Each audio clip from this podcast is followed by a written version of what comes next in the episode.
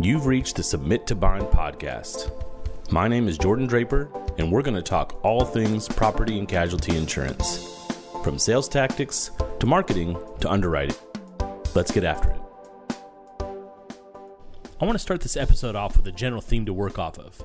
If you don't tell your client what you're going to do for them, they won't know it when they see it, and if you don't show them what you did for them, they won't believe you. If I were to ask you why a prospect should buy from you, most people would say it's because they're a broker and have multiple options with great carriers and they can shop the market year after year.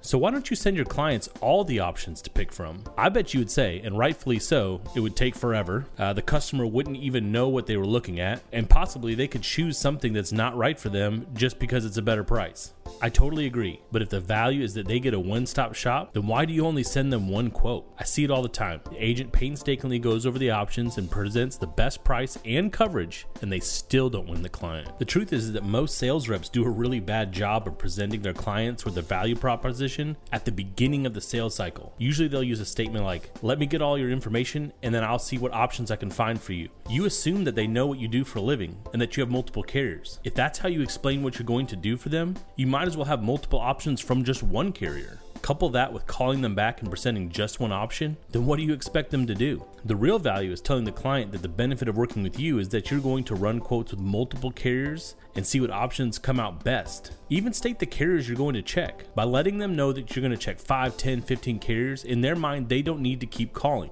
Now, pair that with presenting several options and having justified reasons to have coverage and price differences, and now you have a marketplace they get to participate in. This changes the conversation from should they buy from you to which option should they buy from you. Critical difference. Remember, if you don't tell them what you're going to do for them, they won't know it when they see it. And if you don't show them what you did for them, they're not going to believe you. When I'm shopping for a new cell phone, I pretty much know what I want, but I like to look around a bit and certainly when I go into the store, I take 20 minutes to an hour and I just touch the phones, take pictures, scroll through them, kind of get an idea of what's out there. I want to make sure that what I came for is really the best or the best value for me. But it's not until I get my hands on them that I'm certain that what I came for is right.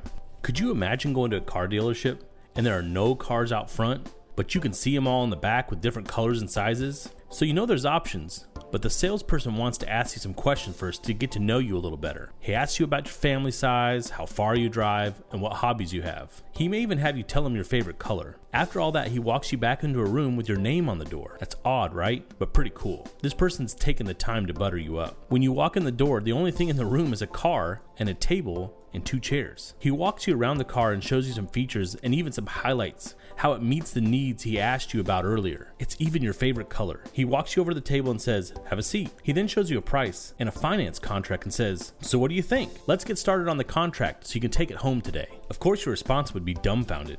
What do I think about what? I came here to walk the lot. This might be the car I buy. Certainly, it checks off all the boxes, but I don't know what else is out there unless I can see what there is. Effectively, this is what you're doing to your client. When they say they need to talk to their spouse, what they're actually saying is, I need to see what else is out there. They're saying, I believe you believe this is best for me, but I just need to check around a bit more before doing anything.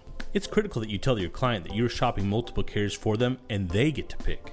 I recommend following that up with presenting three options. Next week, we will go over how to present in threes, and it's not always a high, low, middle price thing either. Presenting in threes allows you to show value, but also allows the client to ask questions between the different options and really understand what they're getting and what they're losing between those options. Do not forget, if you don't tell them what you're going to do for them, they won't know it when they see it, and if you don't show them what you did for them, they won't believe you. I appreciate you listening. Join me next week where I will show you exactly how to present your quotes in threes, and as always, get after it.